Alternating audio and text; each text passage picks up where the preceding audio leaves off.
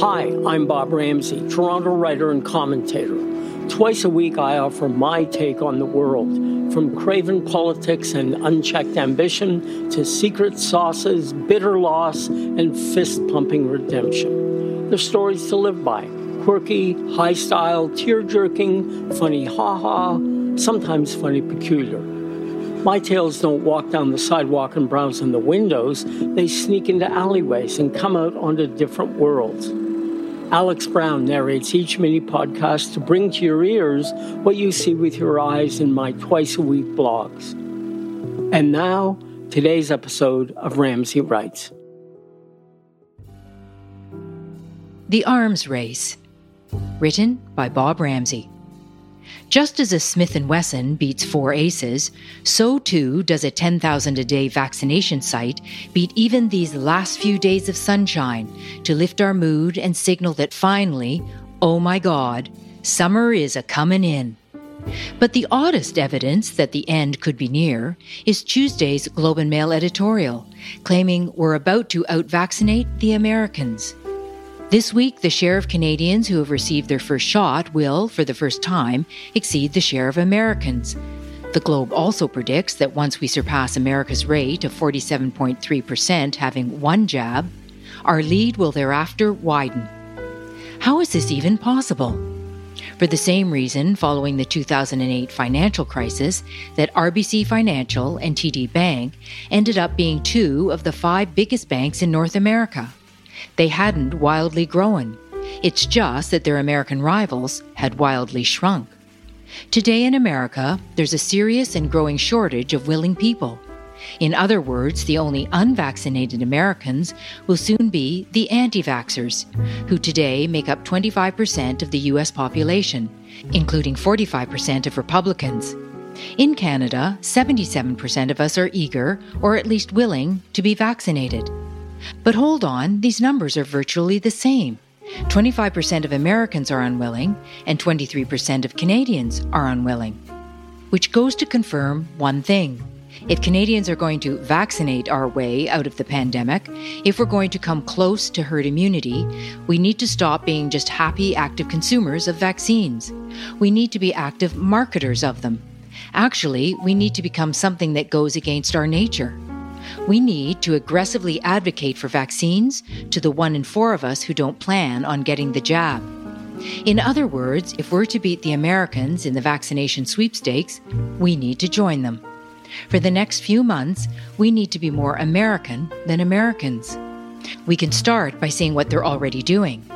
Airlines are offering vaccinated Americans the chance to win free flights. Employers are offering extra days off with pay. Bars across the nation are pouring free drinks.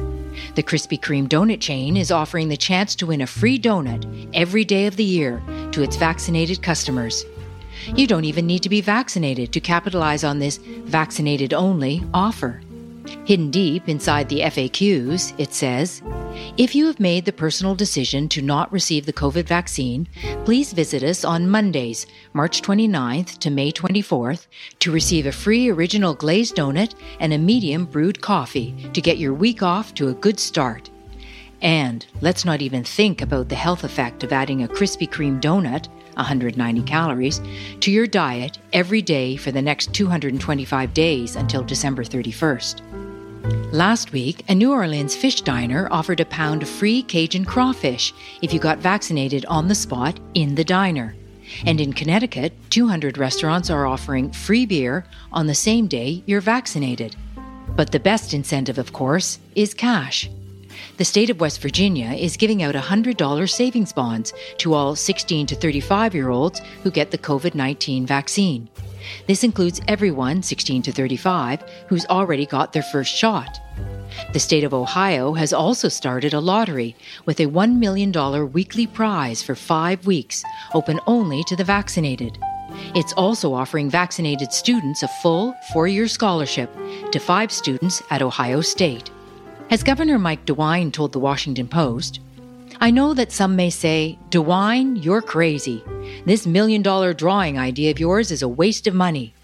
But truly, the real waste at this point in the pandemic, when the vaccine is readily available to anyone who wants it, is a life lost to COVID 19. Yes, there is that, of course. You'd think that not dying was incentive enough to get vaccinated. It seems not.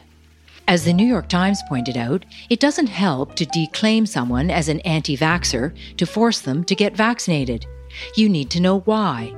It turns out that 8% of Americans are watchful, 9% are cost anxious, 4% are system distrusters, and 14% are COVID skeptics. Rural Americans and Republicans tend to overscore when it comes to being vaccine hesitant. This may account for why a higher percentage of Manitobans have their first shot than their neighbors across the border in North Dakota. The same with Saskatchewan and Montana, and soon, even Alberta.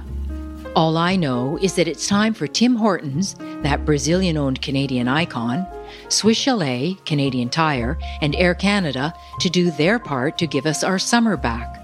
After all, 4.5 million vaccines are arriving in Canada this week, with 12 million in June and 9 million in July.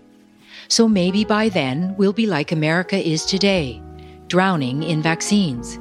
We'll have everything we need to win this arms race even marketing. Today's Ramsay Writes was read by Alex Brown. For more information on Bob Ramsay, his work, and all the other things he does besides writing, go to ramsayinc.com. That's R A M S A Y I N C.com.